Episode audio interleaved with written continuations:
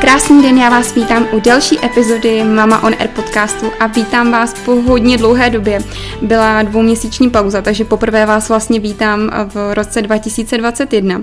Já jsem teda měla v plánu nahrát eh, takový self-talk a podcast, ale prostě situace tomu nepřála, takže vám rovnou přináším takhle rozhovor, protože jak už jste určitě z názvu pochopili, tak eh, mám tady milého hosta, se kterým jsem se měla setkat v podcastovém studiu Elite Bloggers, ale zase tomu osud tak nechtěl chtěl. Takže jsme spojeni uh, pomocí onlineu a já nahrávám doma a můj host nahrává v podcastovém studiu. A než vám představím toho mého hosta, tak dlouho jsem přemýšlela uh, nad tím, koho pozvat uh, do podcastu a vy jste mi sami psali, že byste si přáli nějakého muže konečně. Tak já vám plním to vaše přání a já bych tady ráda přivítala v mém podcastu mého prvního muže podcastového, Tomáše Kvapilíka, kterého určitě znáte z Instagramu. Je to psycholog, influencer, youtuber, mohla bych to takhle říct, Tomáši? Asi jo, je to, je to tvůj pohled, tak to tak můžeš říct.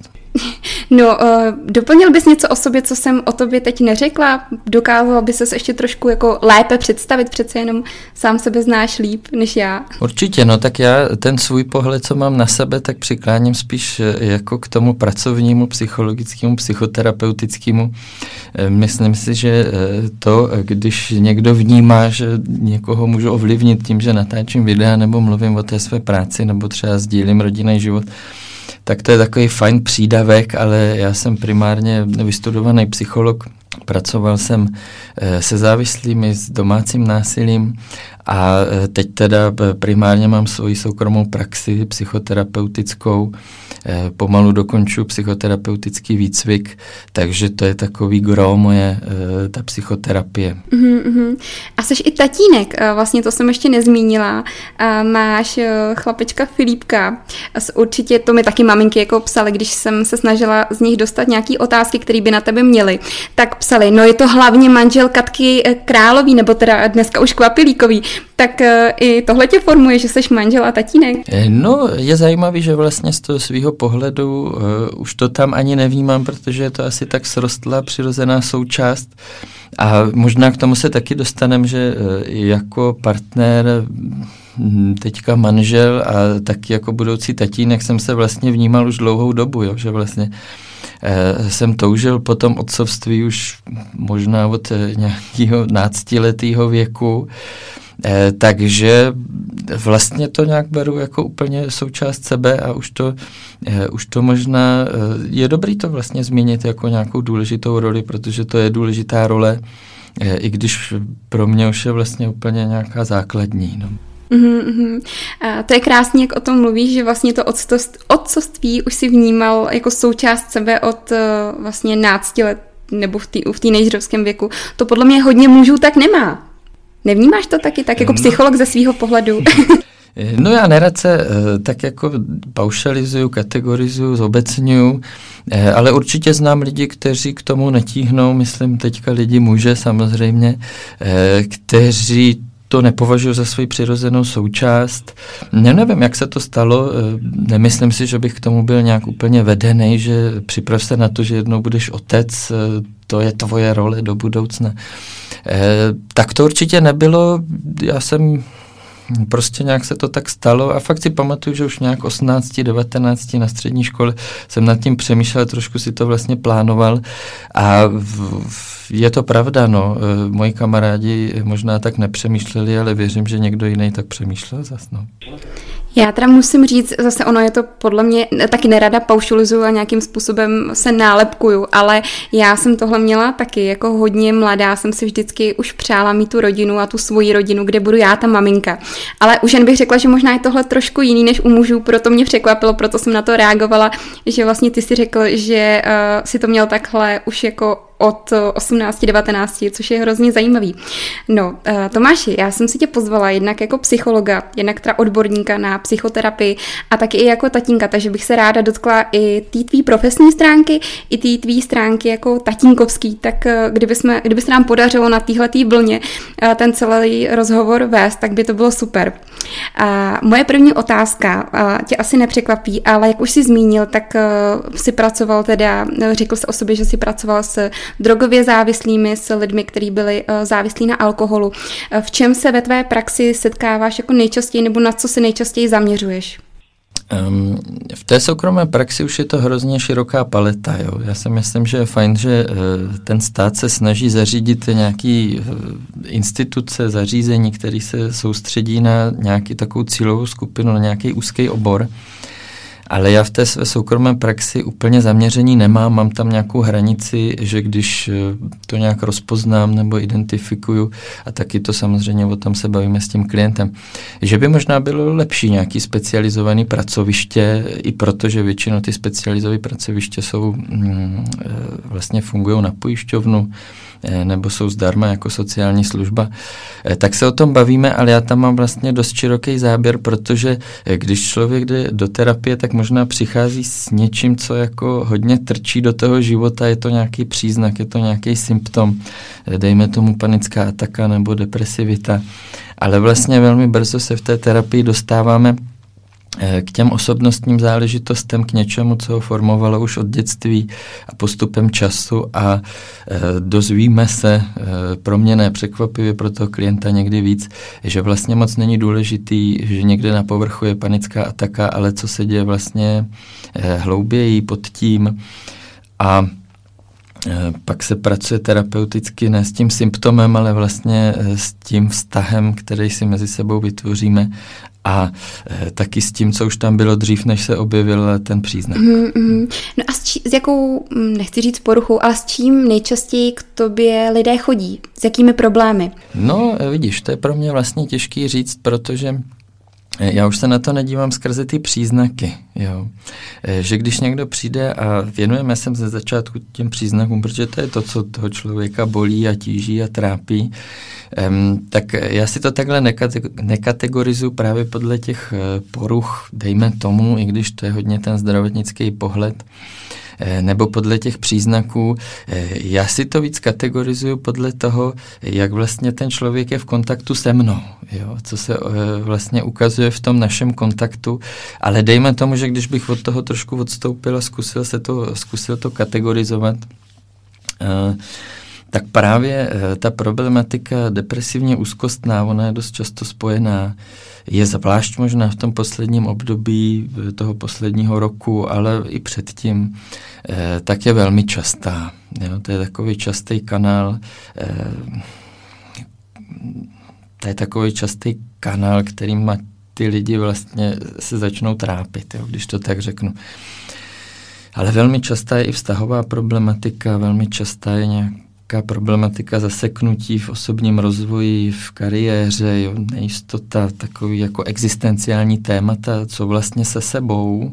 Ale mně přijde, že člověk tak jako začne nějakým tahem, jo, vyloží nějakou kartu, ale pak zjistíme, eh, že je to dost spojený se všema dalšíma kartama a oblastma. Takže se mě to vlastně dělá těžko, ale myslím, že něco jsem aspoň tak Jo, jo, super, moc děkuju. A daj, dá se říct, že k tobě chodí často spíš ženy nebo muži? Cítíš i tam to, že třeba ženy se méně stydí než muži? To bych neřekl. Já si myslím, že to eh, stejně jako emoce zažívají muži a ženy, vztahy potřebují muži a ženy, eh, tak já bych to nekategorizoval na, jestli je něco eh, častějšího nebo ne. I já mám ve své praxi zhruba půl na půl muže a ženy a myslím si, že to dost odpovídá právě tomu, že ty problémy se nevyhýbají pohlaví nebo ne, neřídí se pohlavím, ale jsou nám lidem blízké všechny typy problémů.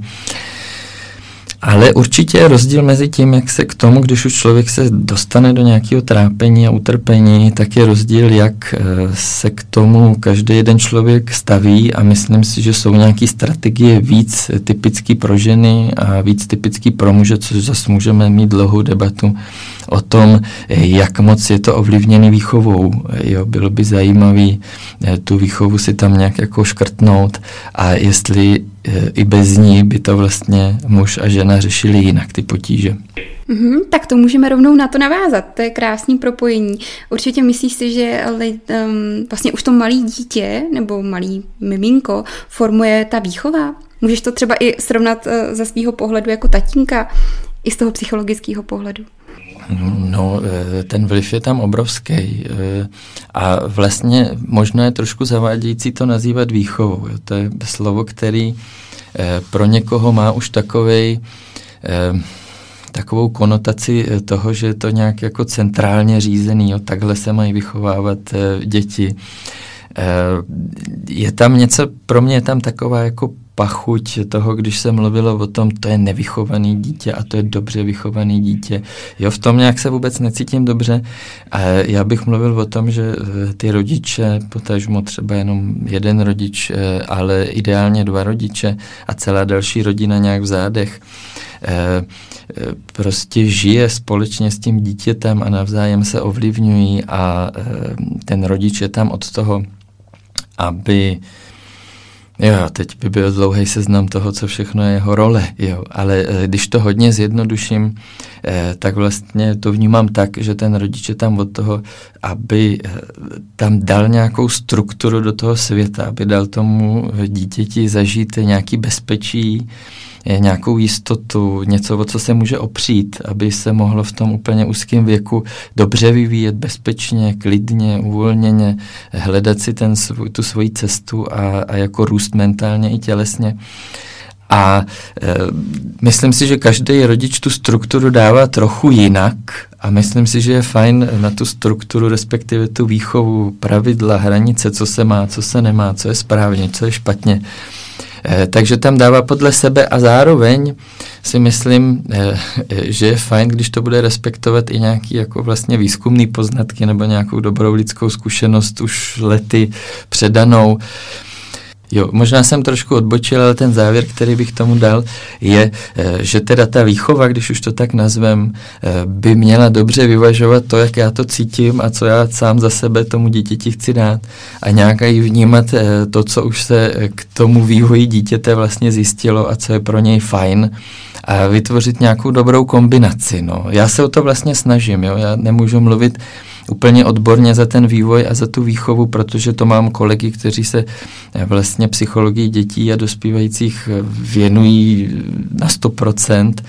Eh, takže já hodně můžu mluvit o tom, jak to mám já sám, jakou cestu si v tom volím sám a snažím se nějak vyvažovat to svoje nacítění na to dítě a taky nějaký třeba poznatek, který si k tomu který si k tomu najdu. Mm-hmm.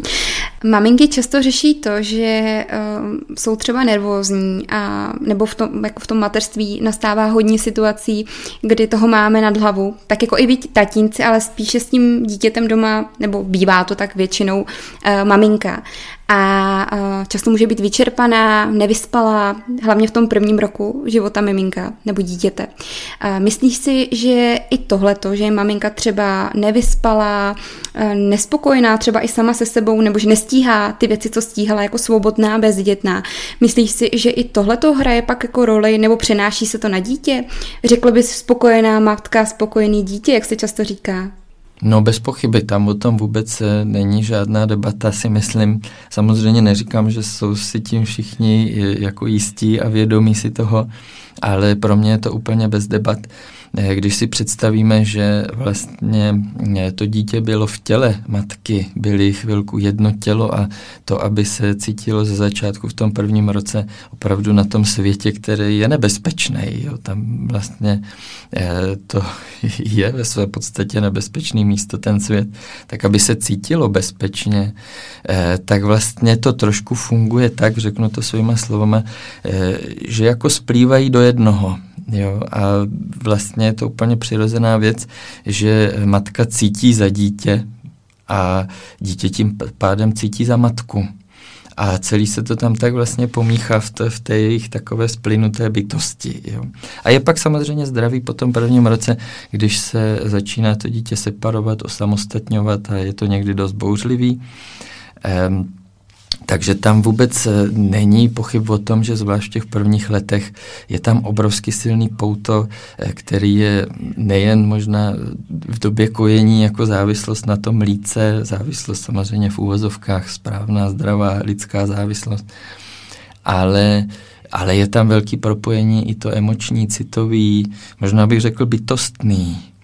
A tak se velmi přidávám k tomu, a to je možná zase tvoje, tvoje kategorie, tvoje platforma, že spíš než bojovat s tím, když třeba kojení nejde, jo, nebo nejde nějaká věc, která by se měla správně dělat, Eh, a já bych z toho už byl pak na nervy jako rodič a sám bych byl tak znejištěný, naštvaný, frustrovaný, eh, že je lepší zvolit cestu, ve které já budu úplně v pohodě, spokojený a e, to dítě třeba nedostane, dejme tomu, z toho kojení úplně to, co by mělo dostat, ale dostane jistou a bezpečnou a pohodovou základnu v tom rodiči. A netroufám si říct, co je to úplně nejdůležitější, ale ta citová bezpečná základna v tom rodiči e, je klíčová. Hmm. No určitě já sama ze své praxe i jako laktační poradkyně mám spoustu zkušeností s tím, že prostě to kojení se nikdy nadaří, se snažím já, ať se snaží maminka, eh, ať se snaží miminko, tak prostě někdy ta varianta toho umělého mlíka je bohužel jako nezbytná nebo nevyhnutelná pro právě duševní zdraví a, a pohodu maminky, protože já vždycky na kurzech uvádím příklad jedné mý kolegyně, lékařky, gynekoložky, která je strašně inteligentní, chytrá žena a měla všechno samozřejmě zjištění, co se týče porodu, těhotenství, kojení, ale pak samotnou jí to tak odzbrojilo a vyčerpalo a nečekala, že to mateřství pro ní bude takhle náročný, ale za každou cenu chtěla kojit. Ale tím kruhem, kdy byla vlastně pořád neustále vyčerpaná, naštvaná na sebe, na dítě, tak se dostala až do bohnic. A já si myslím, že, a to je opravdu jako reálný příklad toho, že přesně tady by si měl člověk řek, říct jako stop. To mateřský mlíko samozřejmě, ať jako zase tady nedostanu nějaký hate, že podporuje umělý mlíka, to určitě ne. Mateřský mlíko je vždycky ta nejlepší možná varianta, ale když je tam právě nějaký problém, kdy ta maminka opravdu mm, je na pokroji zhroucení, tak ta možnost toho umělého mlíka je daleko lepší, než trápit sebe a trápit dítě. Tady z toho pohledu to vidím já. Samozřejmě víme benefity všichni toho materského mlíka a to je nesporný, to je vědecky dokázaný, ale zase na druhou stranu musíme individualizovat tu péči o tu danou maminku, proto i já, když opravdu vidím rozloženou maminku, kde to nejde, nebudu tady říkat x tisíc mm, problémů, který mohou nastat, tak e, opravdu někdy je ta varianta toho umělého mlíka vlastně vysvobozením pro tu maminku.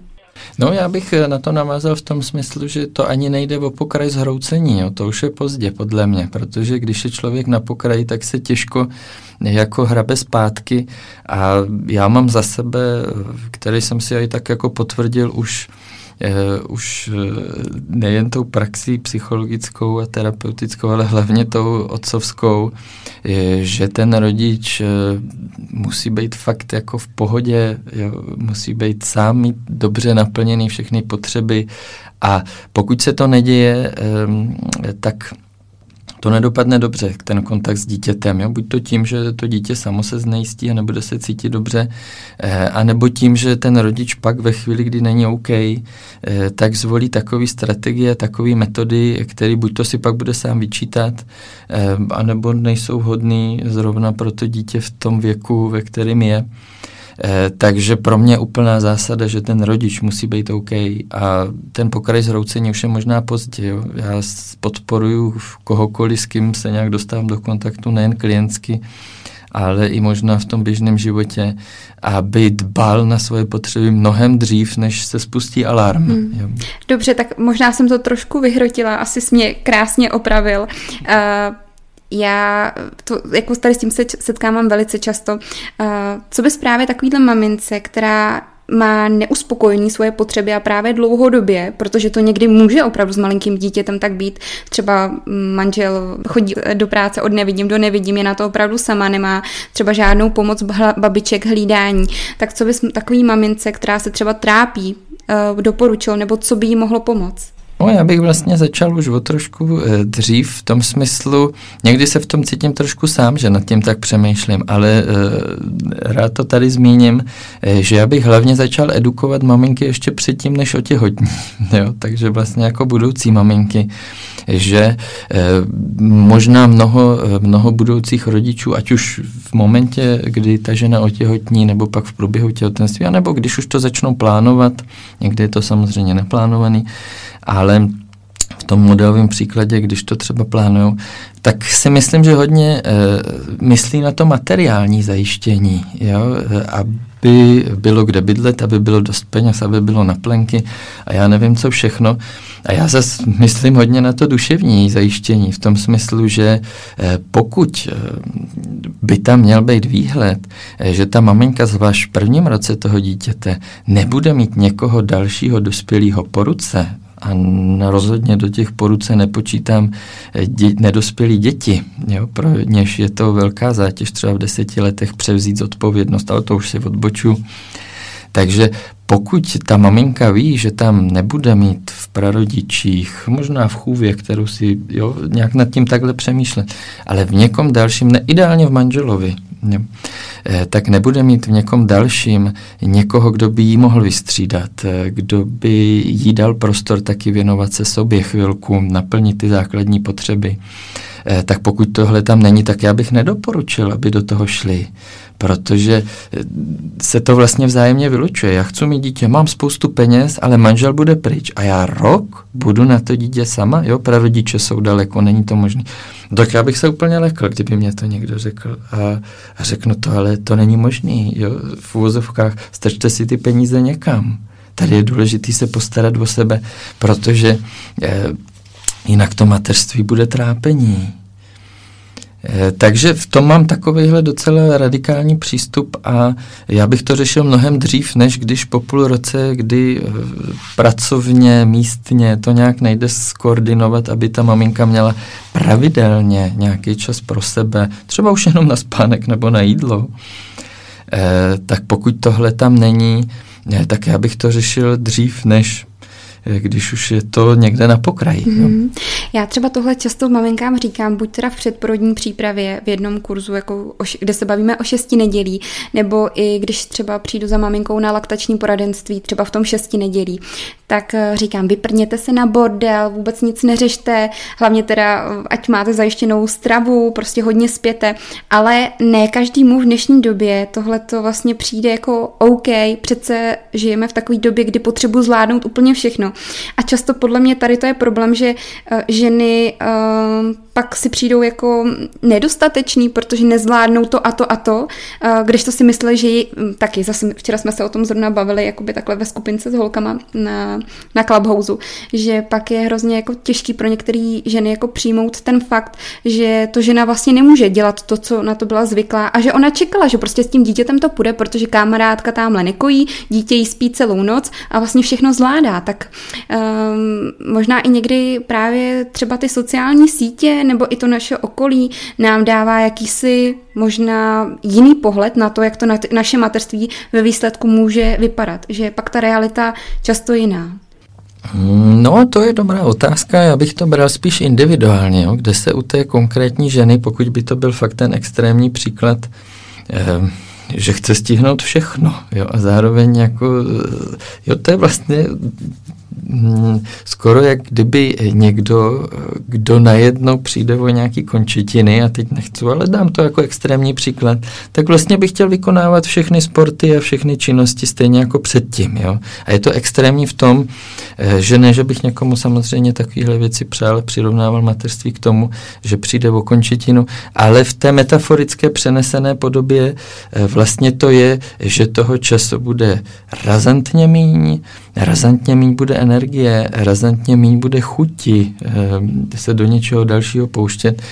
Eh, takže, ale pokud by to takhle někdo až fakt měl, jo, že by byl v uvozovkách zaslepený nebo žil v iluzi, eh, že zvládne tohle všechno jako předtím a zároveň dítě, Ehm, tak já bych to bral spíš individuálně, kde se ta představa vzala, jo? kde se to vlastně odklonilo od nějakého docela reálného, ukotveného pohledu, že možná ten první rok mateřství já nestihnu vůbec nic, kromě spánku a, a toho obstarání dítěte. Je to úplně v pohodě, když ta žena nestihne vůbec nic jiného. Um, tak kde se vzala ta, ta konkrétní představa a pokud jsou to sociální sítě, tak je dobrý o tom mluvit, eh, že ten obrázek je zkreslený, co tam, může, eh, co tam je mnohdy vidět, nebo není zkreslený tím, že by tam někdo lhal, to nechci někoho takhle našknout, ale je zkreslený tím ne, tou neúplností. Jo. A já se s tím, jo, možná je, to, možná je to i odpověď na nějakou další budoucí otázku, že mnozí si i, kteří reagují na naše příspěvky s Katkou, jako říkají, jak ten Filipek je fajn, jak je to celý bez problémů, eh, Eh, tak není. Eh, ten obrázek, který my tam dáváme, je samozřejmě neúplný, protože v ty vyhrocené situace, kdy Filipek brečí, je mu ouvej, eh, tak já nemám kapacitu se věnovat čemukoliv jinému. Například tomu vzít telefon vůbec do ruky. A naopak v těch chvíli, kdy je veselý, pohodový, tak tam ta kapacita je. Takže pokud by ten zdroj té iluze, že se všechno dá stihnout, byl na sociálních sítích, eh, tak je dobrý nějak se zase jako uzemnit v tom, že ten obraz eh, tam je zkreslený tou neúplností. Mm. Možná teď bychom se mohli dostat takovým oslým můstkem k další mojí otázce a ona dost souvisí tady s tím. Uh, si třeba pro, aby maminka nebo žena byla uh, na materské dovolené nebo teda na rodičovské dovolené minimálně ten rok s tím miminkem nebo s tím dítětem, je to pro jeho psychický vývoj jako podstatný, protože my máme v České republice uh, jako ten benefit, to, že my jako maminky můžeme být s dětma až do tří let nebo až do čtyřech let eh, jejich věku, kdežto třeba v USA nebo v jiných zemích eh, třeba ani tu mateřskou nebo rodičovskou dovolenou nemají a nebo ji mají hodně zkrácenou. Myslíš si, že je to podstatné být s dítětem opravdu doma a aby, aby doma byla ta maminka? No, když se takhle ptáš, tak to první, co mě napadlo, jsem četl nedávno rozhovor eh, s jednou dětskou psycholožkou už dlouholetou, která říkala, že to jediné, za co děkuje komunistům a socialismu, je, že tady zavedli takový řád, eh, který umožňuje matkám zůstávat tak dlouho s dítětem. Eh, a ten můj pohled se s tím zhoduje. Já jsem pro, aby ta matka tam byla primárně pro to dítě, ale zároveň si nemyslím, že by se to nedalo s něčím skombinovat, jo? že by se to nedalo tam najít nějaká eh, střední cesta, ale myslím si, že mm, ten rodič sám pozná, jaký to je pak sedět na dvou židlích, jo? jestli je teda lepší vlastně si zůstat na té jedné židli a občas odejít. Dokážu si představit v té své praxi eh, živnostenské, že se to dá nějak nakombinovat na nějaký částečný úvazek, ale eh, Teďka přemýšlím, nakolik země mluví rodič s těma hodnotama, který já mám a nakolik eh, tam přimíchávám toho psychologa se všema jako výzkumama, ale myslím, že je to spíš hlavně ten rodič. Eh, já jsem pro, aby tam ta primární pečující osoba, což nemusí být matka, ale ta, která tam funguje jako ta bezpečná základna pro to dítě, tak aby tam byla co nejdíl minimálně ten rok primárně pro to dítě. A máš třeba nějaký srovnání, co se týče jakoby mezi státama, jak ty děti potom se vyvíjejí? Jak už jsem zmínila, v USA mají snad maminky 12 týdnů jako neplacené volno a potom se prostě musí vrátit do té práce. A v ostatních zemích nemají taky až takový benefit jako my. Nemáš třeba tady s tím zkušenost nebo podle nějakých výzkumů nezajímal jsi se někde o to, jak pak ty děti třeba co se týče i adaptace, školka nebo potom vůbec jejich psychický vývoj, jestli v tomto hraje roli? No, eh, bohužel nemám takový ten svůj poctivý průzkum, že bych fakt jako sedl, eh, sedl k nějakému vyhledávači a hledal výzkumy, spíš tak jako sbírám to, co se ke mně dostalo. Myslím si, že nějaké takové srovnání určitě je, i když ty věci, o kterých se bavíme, jsou těžko měřitelné a projeví se třeba až s odstupem vlastně mnoha let jaký, jakou jistotu v těch vztazích a bezpečí vůči světu si vlastně to dítě odneslo z toho prvního roku. Takže ono je to tak furt jako mm, za oponou, jo? tak to je, to je vlastně těžké to srovnávat, když máme srovnávat něco, co je za oponou, jo? jak to vlastně změřit. Eh, takže mm, je to spíš tak, že si skládám střípky, které se ke mně dostanou, které se ke mně dostali hlavně už během samozřejmě studia. Tam to nebyly střípky, tam to byl nějaký základ, ale teď si to obhacuju o ty střípky a e, Zároveň je asi nutný říct, že člověk e, je velmi jako adaptibilní a přizpůsobivý a věřím, že ty rodiny se přizpůsobí té situaci, ve které vlastně žijou. Jo? A když ty rodiny jsou v tom jistý a neberou to jako velký zásah a najdou si tu cestu, jak zajistit ty základní potřeby a to bezpečí, tak zase to dítě vlastně čerpá tu normálnost, jo, to, tu, ten klid v tom. To, že vlastně takhle to je a, a je to úplně v pohodě. Jo? Takže já věřím té přizpůsobivosti, zároveň jsem rád, že tady máme ty možnosti, jaký máme.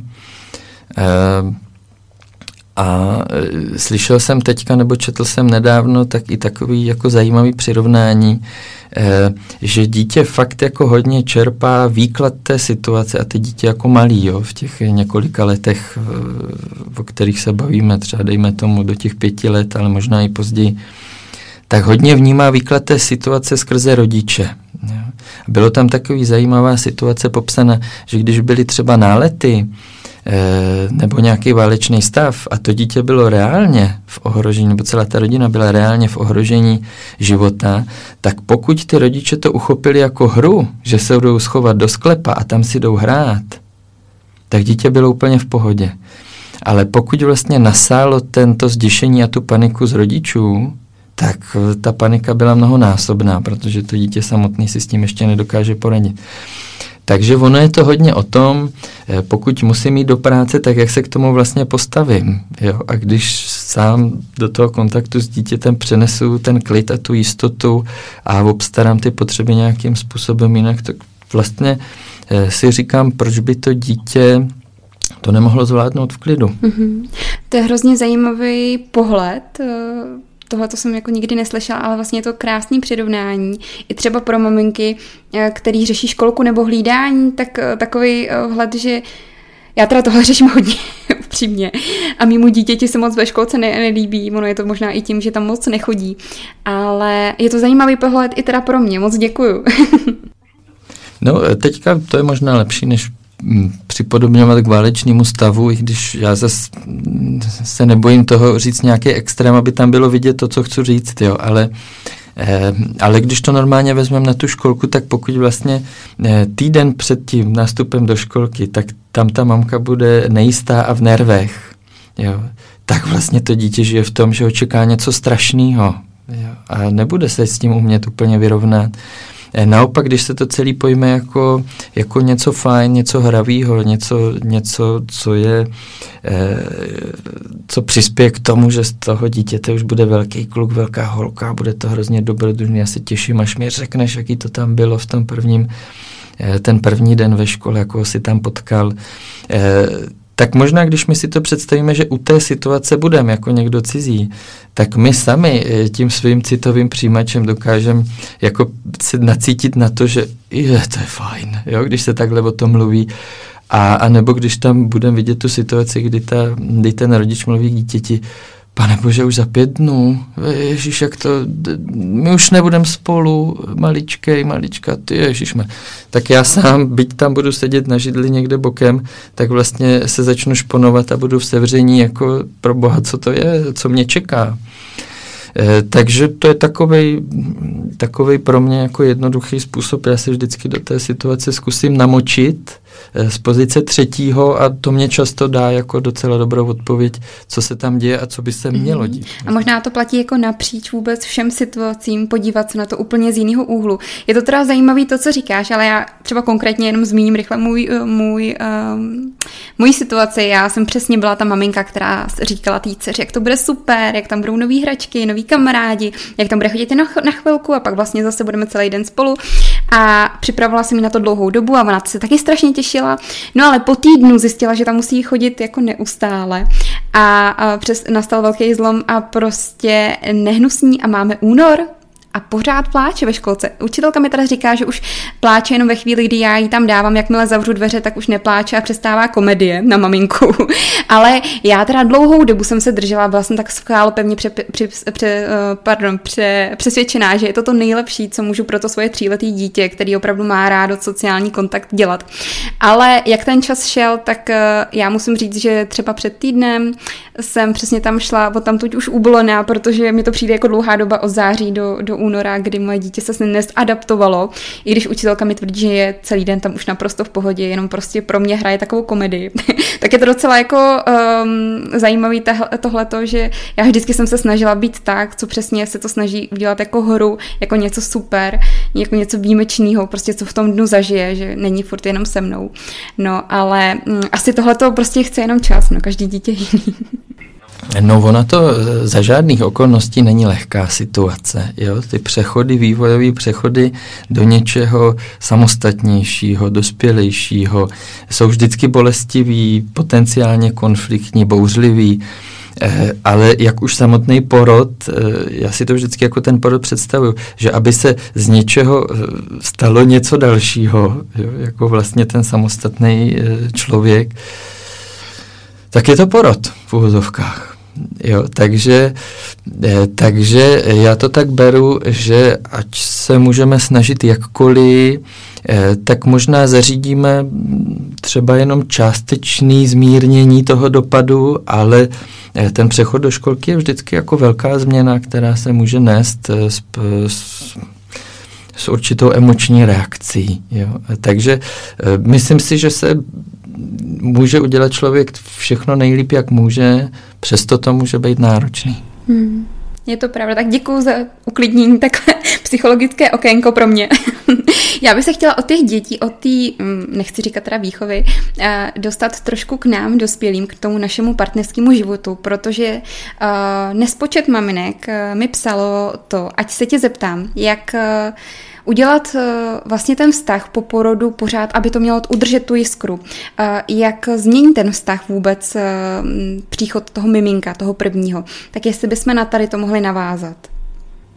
No možná to zkus za sebe ještě trošku konkretizovat, protože ta základní odpověď, která mě napadne, je, že to nemůže být stejný. Jo? Že to vlastně stejně, jako by někdo očekával, že to zvládne stejně po narození dítěte, jako před narozením dítěte, eh, tak nelze vůbec očekávat, že by zůstal stejný partnerský vztah ve chvíli, eh, kdy tam přibyde jejich společný dítě.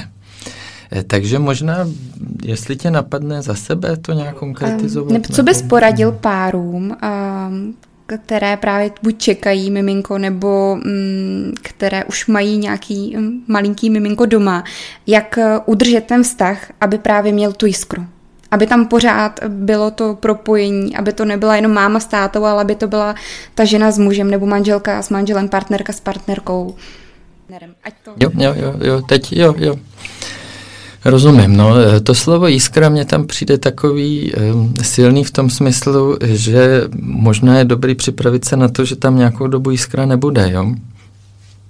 A teď myslím i hodně na to, v jaké fyzické kondici oba budou, eh, jak hormonálně na tom oba budou, myslím i na maminky. Jo.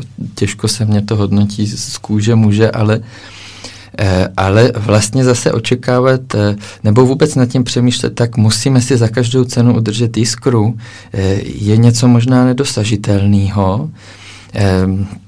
Možná bych tam používal jiný slova, nebo si kladl jako menší cíle v tom smyslu, že pojďme někde v tom týdnu nebo měsíci mít ty ostrůvky, kdy nebudeme rodiče jo, kdy tam budeme partneři bez té ambice, aby to bylo stejné jako před dítětem, protože to fakt nejde. To je, mm, um, to je, jak kdyby se někdo chtěl vrátit o vývojový stupeň níž, jo, to, to nějak vlastně nejde. Tam už, tam už jsme byli a tam se nemůžeme vrátit.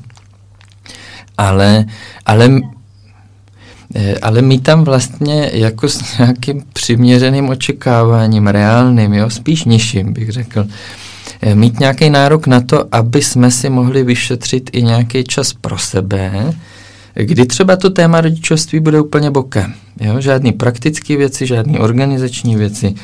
E, za jiných okolností je velmi důležité sdílet ty emoční zážitky, co nám rodičovství přináší, to je mezi partnery hrozně důležitý. A zároveň je dobrý vlastně to někdy jako zavřít do šuplíku, a být tam jako muž a žena, mm, kteří, kteří spolu se rozhodli být a být ti partneři a e, užít si možná takový jako romantičtější večer, zase s přihlednutím toho, že tam je i to dítě, který se může probudit.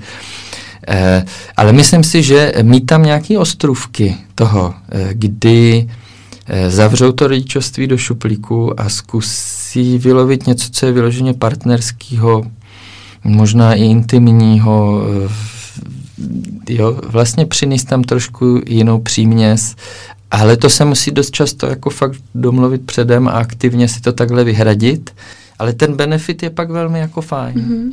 Takže opravdu je podle tebe, jako po, podle psychologa i podle muže, manžela, uh, nesmírně důležitý to být i někdy za ten týden nebo měsíc podle možností těch rodičů jenom partner s partnerkou? Částečně to měřím za sebe, myslím si, že to velmi důležitý je. Myslím si, že to je potřeba, která může být nějakou dobu frustrovaná, protože tam jako dospělý člověk zralý eh, dokáže nějak přesměrovat a podržet eh, tu energii u těch jednotlivých potřeb, jo? že tuhle na chvilku podržím, a najím se třeba později, protože teď potřebuje dítě, tak stejně tak s tím, teď potřebujeme být prostě rodiče, jo, domluvit se na to, jak to bude zítra, ale domluvme si rodiče, který nám vezmou eh, kočárek eh, a můžeme zajít na večeři a být vlastně partneři. A já to považuji za velmi důležitý, asi jako psycholog, i jako muž, i jako otec, ale nechci hodnotit, že někdo se bez toho obejde. No ale zajímalo by mě to, jak se to děje, že se bez toho obejdou, eh, protože si myslím, eh, že možná pak časem se stejně ukáže, že jim něco hmm. uteklo. Já se to teda myslím upřímně taky, sice nejsem psycholog, ale ze své pozice teda mámy, uh, už teda tří, uh, tříletý zkušenosti, tak uh, ten kontakt s tím partnerem nebo s tím manželem je nesmírně důležitý, protože jakmile to sklouzne do nějaký a ono tomu prostě ten první rok třeba života uh, může sklouzávat, že prostě ty potřeby dítěte jsou nad ty potřeby uh, těch rodičů, tak uh, často, i co mám takhle kamarádky uh, v okolí, nebo prostě maminky, co se mi svěřují, i teda i na Instagramu, tak uh, ten muž to často je ten, který to neakceptuje, pro, který, pro kterého je to velká změna a netušil, že ta změna bude tak markantní, že opravdu ta žena bude muset dítě uspávat celou noc, dítě se budí, co hodinu, že tam prostě nezbyde ten čas pro to manželství nebo pro tu intimní třeba chvilku. A uh, musím říct, že čím dál častěji mi právě píšou maminky na Instagramu, jak tady to řešit, jestli teda um, nedat raději umělý mlíko a být s tím partnerem, ale že oni chtějí kojit. No, že i tady v tom, um, tady v tom ohledu nastává mezi těma partnerama uh, jako nějak, nějaká ta třecí plocha, kterou třeba ta maminka ale mm, nechce, nechce třeba přestat kojit, nechce uh, přestat uspávat jako pohoupáváním nebo nějakým kontaktním jako rodičovstvím, ne, ne, že i tady v tom nastávají nějaké té třecí plochy, tak co třeba takovým, takovým mamince nešťastný, která by na jednu stranu chtěla uspokojit potřeby toho muže, ale zároveň uh, má malé miminko třeba půlroční, roční i třeba a uh, chce primárně uspokojit ty potřeby toho dítěte, tak co třeba takové mamince by si poradil? Je to těžká asi otázka, že? Tyhle typy otázek jsou těžký v tom, eh, že lidi často nad těma věcma vztahovými, psychologickými přemýšlí eh, jak na věcma technickými. Jo? Že tam vlastně funguje nějaký řešení, který je rychlý který je jenom přehozením nějakého drátku, jo, nebo, nebo něco takového. A ono to tak bohužel nefunguje, takže eh, je to přirozená otázka, která se bere nejspíš v tom vztahu a v té situaci, o které se bavíme, ale eh, pro mě je těžká v tom, eh, že ta odpověď není jednoduchá a že neexistuje a někteří lidi se o to pokoušejí a já s tím úplně nesouhlasím, dělat takový ty výčty, eh, tyhle čtyři kroky stačí k něčemu. Jo.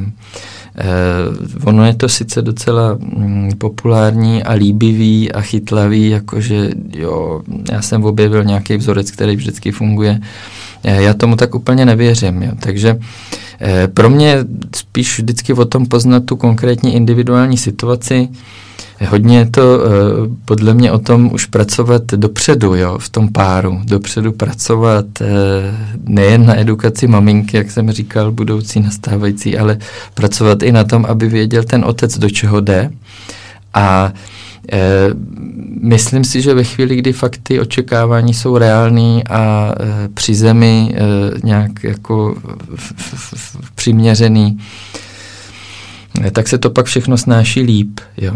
Ale ve chvíli, když už tam nějaký ten střet je, ten konflikt je, eh, tak spíš než eh, jako přemýšlet nad tím, co mám udělat jinak jak, já, tak bych o tom začal víc mluvit jo, a víc si nastavovat dopředu nějaký pravidla v tom smyslu, OK, jestli ty bys chtěl teďka dělat toto, nebo ty chceš v následujících dnech dělat toto, tak se na to musíme připravit. Jo? Už to nebude fungovat tak, že jak dřív, že jeden přijde z práce a ty já mám teď chuť na to si sestavit tady do té restaurace, udělat toto, zahrát si deskovou hru. To všechno vlastně se musí mm, nějak víc plánovat, nějak víc nad tím přemýšlet a víc o tom mluvit. Ale myslím si, že nějaká cesta tam vždycky je a e, já bych spíš tu zodpovědnost od toho, co má ta maminka udělat líp a jinak, aby uspokojila toho muže, tak bych to přenesl do toho, že tu zodpovědnost za to, jak se s tou situací vypořádá a nějaký kroky k tomu dobrému řešení musí udělat oba. Takže abych tu zodpovědnost z jedné strany přesunul mezi, jo, protože Mm, ani, a to neplatí jenom pro tuhle situaci, to platí pro všechny situace, které se vyskytují v nějakém vztahu. A co je podle tebe klíčový pro šťastný rodinný život? Eh, podobně velká, podobně velká a těžká otázka, protože je, je eh, vlastně každá ta rodina jiná. Jo? To, každá rodina tvoří velmi unikátní uspořádání osobností a pro každou rodinu může platit něco trochu jiného. Ale myslím si, že je dobrý si uvědomit, uvědomit taky, kolik vztahů se tam potkává. Jo. Že e, můžou být nějaký dobrý pravidla pro ten společný život, ale potkává se tam vztah partnerský, muž a žena, který, když tam bude mít problém, tak to ovlivní celou rodinu. E, potkávají se vztahy jednotlivých rodičů s těma dětma. Jo, od jednoho eh, ke dvěma dětem, když si představíme dvou, dvou rodinu se dvěma dětma. A další dva vztahy eh, od toho druhého rodiče. Objevují se tam vztahy mezi sourozenci, který taky dokážou vlastně narušit eh, rodinný soužití dost zásadně.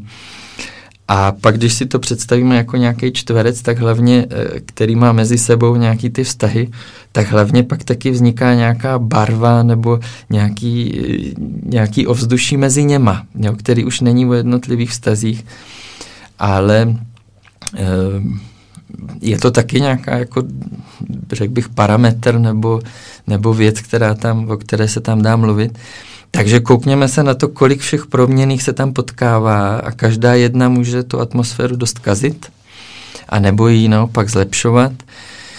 Takže možná první krok je líp zjistit, kde se bere nějaký narušení, jo? kde se bere vlastně to, co narušuje tu synergii, když to tak řeknu. A, a tomu se věnovat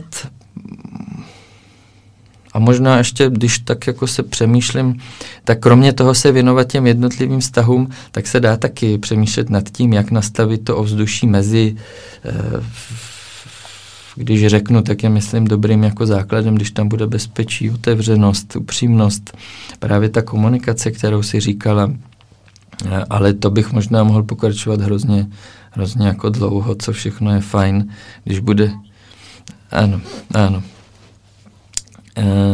no nevím, jestli je to odpověď eh, na takovou otázku. Ty odpovídáš hrozně hezky, tak jako uh, vlastně jdeš pod tu, pod tu, pod tu otázku a roz, rozpitváš to jako úplně o, o z hlubiny mně přijde. Ale já teda moc děkuju, doufám, že to bude i dostatečný pro naše poslu, posluchačky nebo i posluchače. A je, je to moc hezký jako povídání pro mě, dost obohacující, jak se vůbec na tu otázku i na tu odpověď jako podívat. Um, já možná teď ještě položím trošku niternější otázku na tebe. Jak ty jako muž nebo vlastně manžel vnímáš porod? Protože byl jsi uh, u porodu své manželky Káti, tak jak tohle to vnímáš, ten, ten zlomový okamžik? Krásný, zázračný. No už jak ta otázka padla, jo, tak vlastně na svém těle vnímám, jak je to silná, silná věc, silný okamžik, jak je to fakt trošku něco magického, zázračného, co ta příroda vlastně dokázala vytvořit v průběhu těch mnoha milionů let, když to tak řeknu, jak jsme dospěli až do tohoto stádia, kdy můžeme vlastně sledovat něco tak úžasného, jako je porod. Eh, ta moje role byla eh, trošku taková bezpečná v tom, že mě nic nebolelo eh, a trošku bezmocná v tom, že jsem s tou tíhou, s tím břemenem nejen bolesti, ale taky té odpovědnosti vlastně nemohl Katce moc pomoct. Jo? Že jako když si to představím, že, hm, že někdo valí obrovský kámen do, do kopce jo, a ví, že ten kopec je nějak dlouhý a že vlastně se na to nemůže vykašlat, jakmile to začne valit, ten kopec, eh, ten kámen do kopce. A já jsem si někdy připadal, eh, jako bych tak jako pár prstama mm, do toho, do toho obrovského balmanu občas jako strčil, abych trošku pomohl.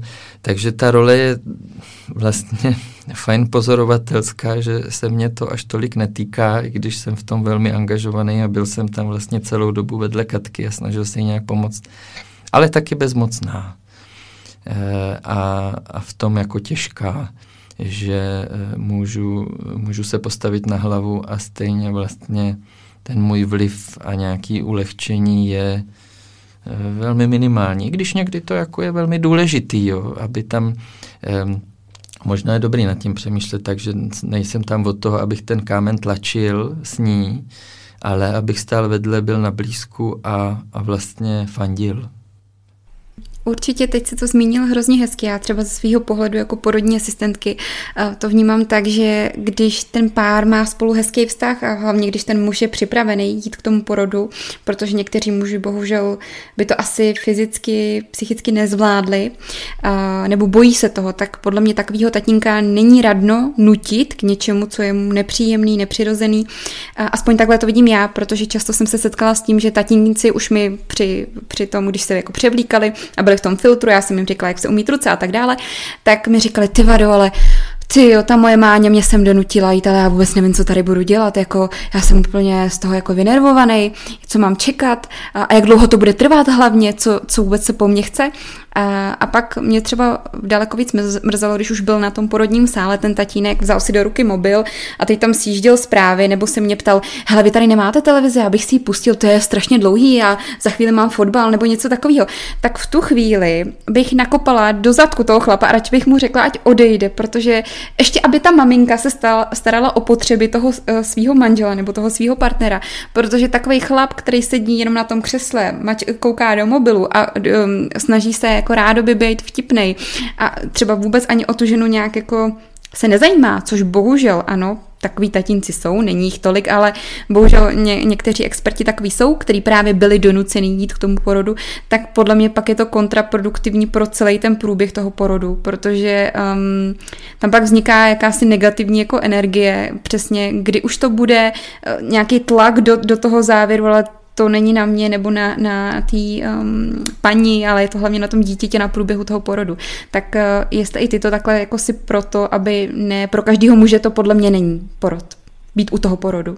Jestli i ty takhle co vnímáš ze svého jako pohledu odborníka, psychologa. Ta odpověď je vlastně podle mě schovaná v tom tvém komentáři, jo, k tomu, že ty seš ten, kdo to tam zažívá, ty, ty seš uh, ta, co sedí v tom pokoji, nebo sedí, ne, spíš tam je. Uh, a něco dělá, ale když ty se necítíš dobře v tom jejich kontaktu, tak to nejspíš zachytáváš něco, co se tam děje, jo. A pokud tobě tam není dobře v tom, jakou roli tam má ten otec, tak si myslím, že to je ta hlavní odpověď na tu otázku, jo. E, já si to dokážu jenom představovat, e, a myslím, že je dobrý, že sdílíš i tady tyhle zkušenosti, které jsou někdy u porodu a souhlasím s tím, jak ty to prožíváš cokoliv, když to tak jako vztáhnu k tobě, jo, tak cokoliv, co vnímáš nebo cítíš, nemůže být chyba. E, to je prostě mechanismus, který ty jako člověk máš a který ti dává nějaký odpovědi o tom prostředí, ve kterém se pohybuješ. Jo. ale myslím si, že je to jako fakt validní, platná věc, že ty se necítíš dobře v té místnosti, protože ten otec se třeba nějak chová. Jo.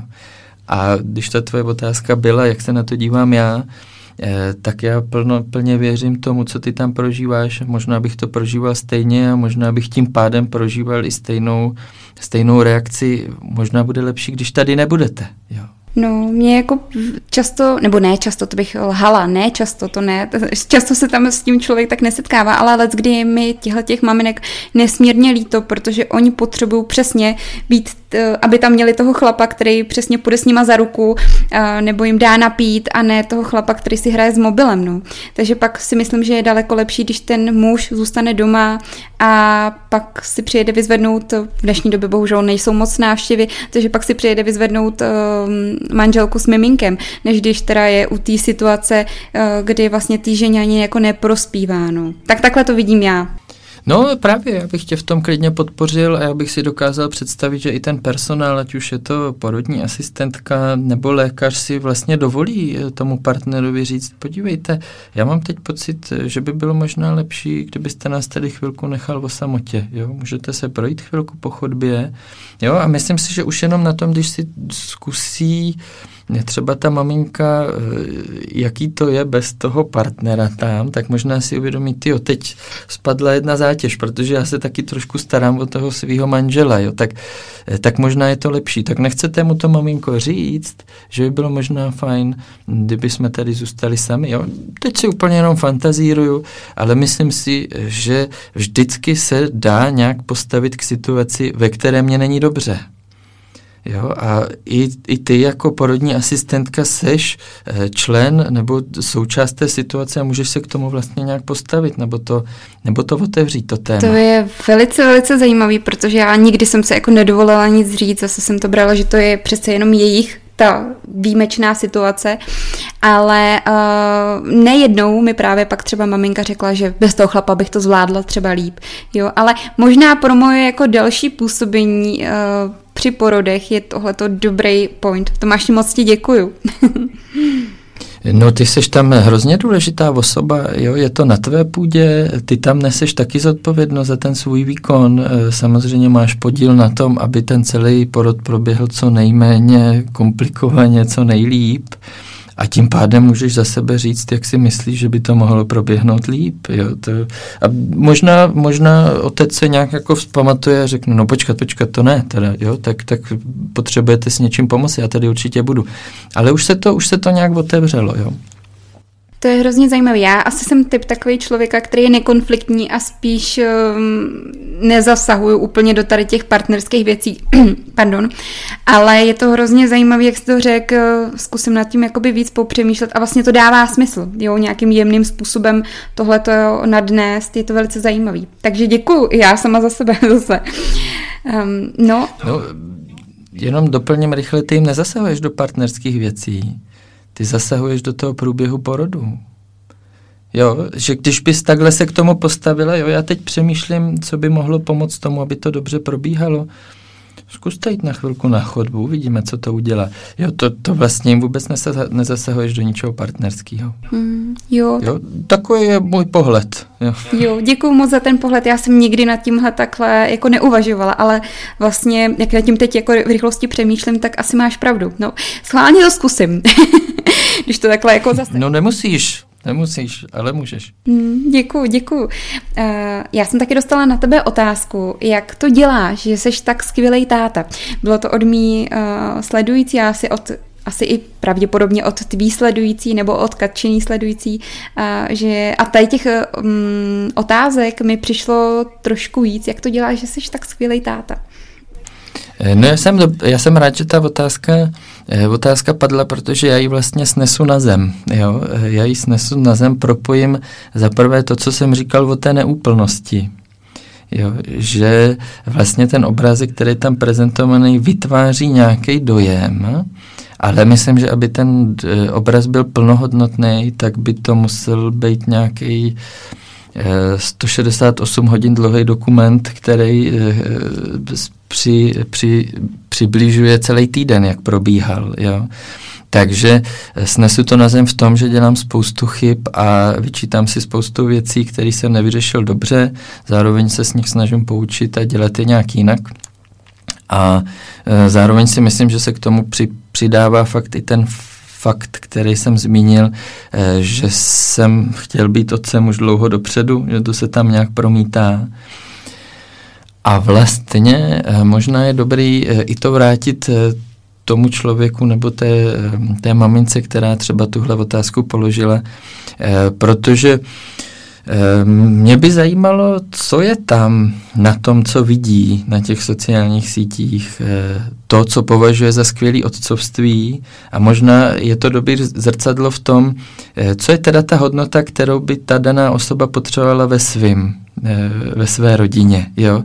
Takže spíš než jako nějak se na to dívat eh, a žasnout, jo, teda jak, ty, jak, jak on to dělá, tak spíš jako si z toho vzít, co je pro mě na tom, co tam vidím a může to být zkreslený tou neúplností, to cený, který já si chci vzít pro sebe a vlastně to vrátit sobě, jo, tu otázku, eh, co mě chybí, nebo co nám chybí v té rodině, čím se inspirovat. Eh, já to dělám částečně proto, aby byla možnost se inspirovat. Mhm.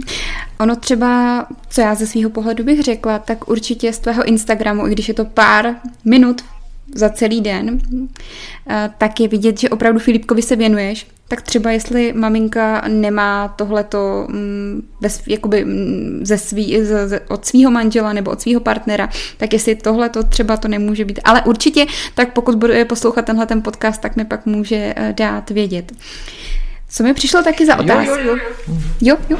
Eh, co mi přišlo dál za otázku? Co říkáš na knihu Pět jazyků lásky? Hmm, jo, jo, jo, znám tu knihu. Já si myslím, že je úžasná. Že je úžasná v tom, jak je srozumitelná, jak dokáže toho člověka vtáhnout. E, a já s tím souhlasím. Já bych možná těch jazyků vymyslel trochu jiný jazyky, ale e, zase jako vlastně se nechci do té role stavět, spíš jako chci, chci brát, že to je jeden ze zdrojů, e, který člověk si může vzít pro mm, nějaký dobrý porozumění vztahům, partnerským vztahům, i rodinným vztahům vlastně, protože často ty jazyky lásky se řeší i mezi dítětem a rodičem, jo, že tam vlastně tomu dítěti chybí nějaký jazyk, který by od toho rodiče chtěl. Um, takže já vlastně tu knihu mám moc rád. Co dalšího bych to... Já teda, eh, mě napadla v souvislosti tady s tou otázkou od mý uh, sledující uh, otázka i třeba jestli si četl nebo jestli jsi se inspiroval ve své praxi knihou Sedm principů manželství od Goetheho, jestli ti to něco říká. Vím, znám to. Je dost možný, že jsem to někdy prolítl, ale nejsem si vědom inspirace od tam.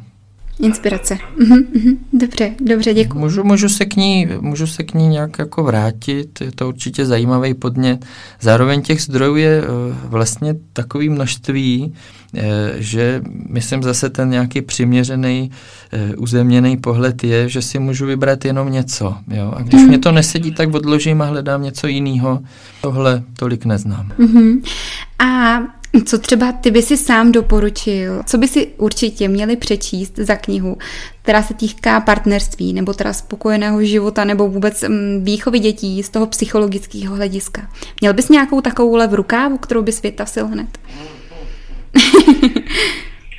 Eh, no, to je častá otázka, hrozně častá otázka. Jo. A e, já nejsem proti, aby člověk e, vlastně si nemohl jako vzít něco, co má kolem sebe, jo? aby se nemohl jako tady vzít sousto z toho, tady vzít sousto, tady vzít sousto z toho. Ale já záměrně vlastně na tyhle otázky neodpovídám proto, protože tak jako e, mám respekt tomu, aby někdo si vzal nějakou knihu jako dogma. Jo.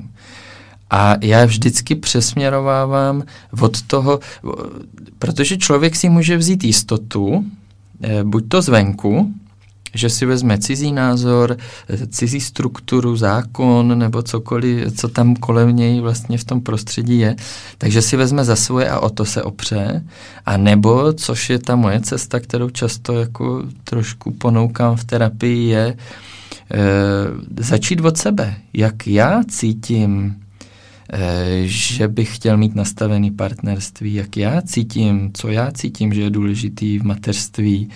A já bych od toho začal a já bych vlastně si nejdřív napsal takovou pomyslnou svoji knihu, což nemůže být, nemusí být kniha, může to být jenom seznam na papíře, eh, nebo nějaký obrázek, který to bude jako mít eh, stvárněný.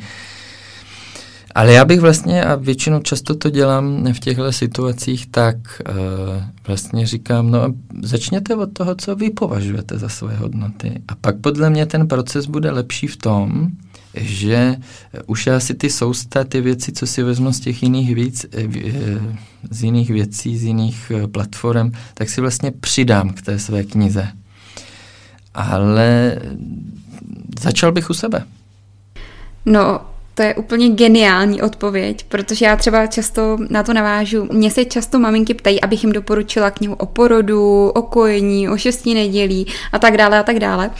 A uh, já opravdu vždycky jako přemýšlím, jakou knihu bych jako s klidným srdcem doporučila, protože přesně nechci, aby ta daná maminka si to brala jako jediný to dogma, že prostě přesně takhle to musí být, protože ono je to potřeba individualizovat přesně na tu maminku a na tu situaci, kterou ona právě teď prožívá. Nejde se dopředu, jakoby, dá se říct, připravit na x možných situací, protože stejně ta situace, i když ten porod třeba je spontánní, bezproblémový, tak stejně bude jedinečný a ojedinělý. Samozřejmě je fajn mít nějaký, mm, nějaký základní informace, ale pak to prostě nechat na situaci. Takže vlastně i tím já jsem si možná trošku utvrdila to v té tvý odpovědi, že uh, přesně by to každý měl dělat jakoby podle sebe. To je moc hezká odpověď. Moc ti za to děkuji zase. no není se, já, to, já jsem takový, jako jsem zastánce vyvažování, jo.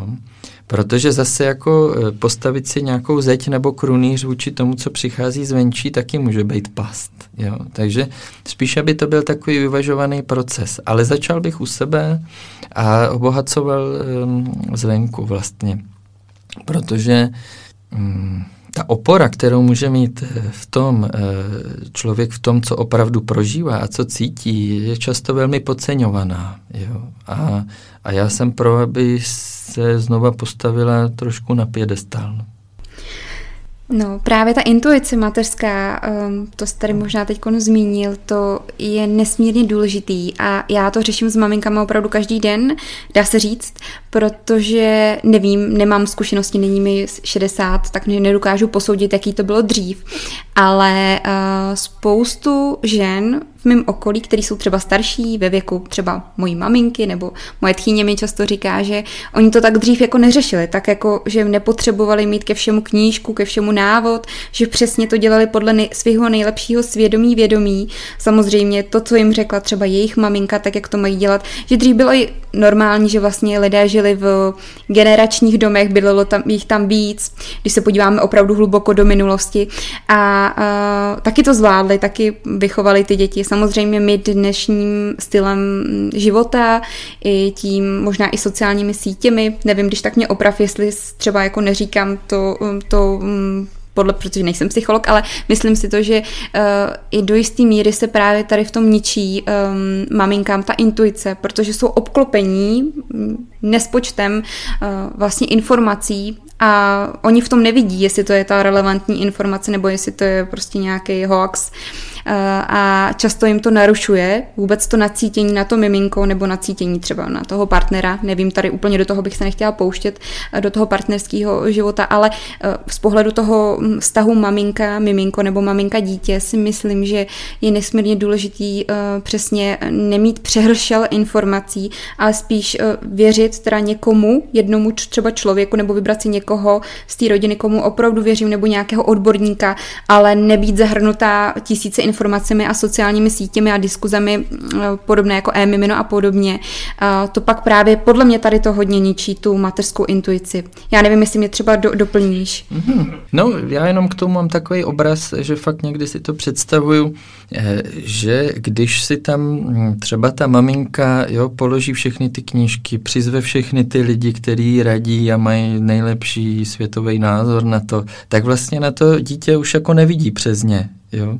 A že si myslím, že by to bylo fajn to dítě fakt dát jako na první místo, abych já dobře viděl na to dítě, co potřebuje a ty kněžky stavěl až někam za a tady ty lidi za, aby mě nevlezly všechny tyhle věci vlastně před, před ty moje oči. No. A nemyslíš si, že třeba to je i problém dnešní doby, jakoby sociálních sítí um, a tady toho našeho zrychleného životního stylu? No určitě to už je otázka taková, jo, to je otázka, mm, myslím, že i sociologická, že to prolíná mnoho vědních oborů, co vlastně s naší společností a s jednotlivcem eh, dělá ten obrovský informační jako boom, jo, eh, který, který dřív nebyl možný. Těch informací nebylo tolik dostupných, možná to bylo jednodušší, takže to je, to je bez pochyby, tenhle faktor tam hraje roli a čím víc uh, informací pustíme do toho svého života, tím víc nám tam budou dělat, uh, jako tam budou prostě jo, v tom našem životě ty informace. Takže to jsem taky měl jednou takový obraz, že někdy je dobrý taky zavřít dveře před těma informacemi a vrátit se jako k sobě a k tomu vztahu, k tomu člověku, který ho mám před sebou a víc, víc něčeho velmi jako evolucí prověřeného a to je, to jsem já a moje pocity a moje potřeby a tak dále. Takže Může to stěžovat hodně. Co by si tak, eh, jako když, když vezmeme to celé naše povídání, co myslíš, že je teda nejdůležitější pro tu nastávající nebo stávající maminku nebo pro ten partnerský vztah, eh, aby opravdu ta rodina byla po porodu toho dítěte jako šťastná nebo spokojená.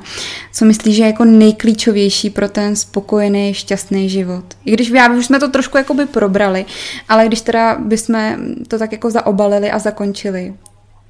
No asi jo, asi zopakuju eh, to, k čemu jsem jako se vyjadřoval už v průběhu hodně a to je vlastně Eh, mít nějaký přiměřený očekávání a přiměřený ambice k tomu jo? a být vlastně ochotný a být velmi flexibilní k tomu eh, ty ambice a očekávání jako měnit a přizpůsobovat. No. No, to mi úplně stačí. Moc děkuji. Já bych ti Tomáši chtěla poděkovat za moc, moc, moc milý rozhovor. Opravdu to bylo příjemný. Já myslím, že i pro mě neskutečně přínosný. Myslím si, že to budu poslouchat několikrát.